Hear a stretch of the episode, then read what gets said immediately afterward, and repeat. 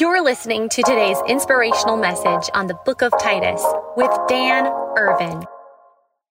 This is Kurt Bjorklund. Welcome to Five Good Minutes. Today, Titus 3 and Dan Irvin, who serves as our campus pastor, our Strip District campus, and is part of a great staff team here at Orchard Hill, will be leading our time. Enjoy. Well, here we see Paul concluding his letter to Titus with some strong words, some strong advice. This is verses 9 through 11.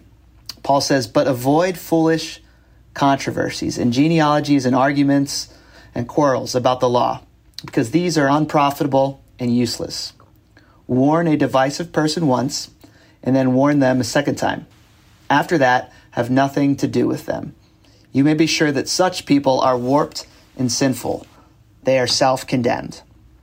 And this word here, avoid, in verse 9, in the original Greek, it literally means to turn the other way, to run the other way. When you encounter someone who's engaged in foolishness and arguments and, and quarreling and things that don't matter, run, go the other way. Because these discussions, Paul says, are, are unprofitable, they're useless.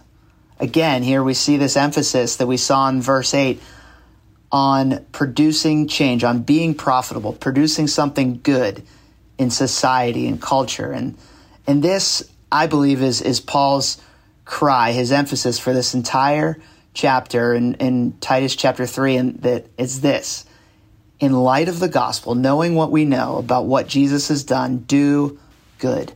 Because eventually, eventually that doing good will lead to communities that change, that begin to ask questions of of why. Why is this person who knows Christ, who speaks of Christ, doing good? And they're they're living a life that's different than the life I have, and I wonder what it is about them.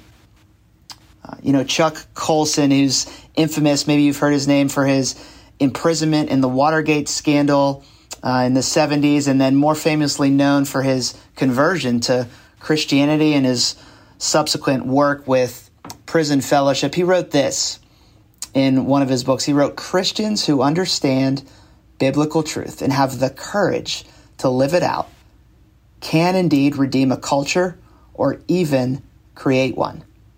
Can redeem a culture and even create one. This this is the opportunity before all of us that profess to know Christ, an opportunity to redeem a culture and perhaps even create a new one.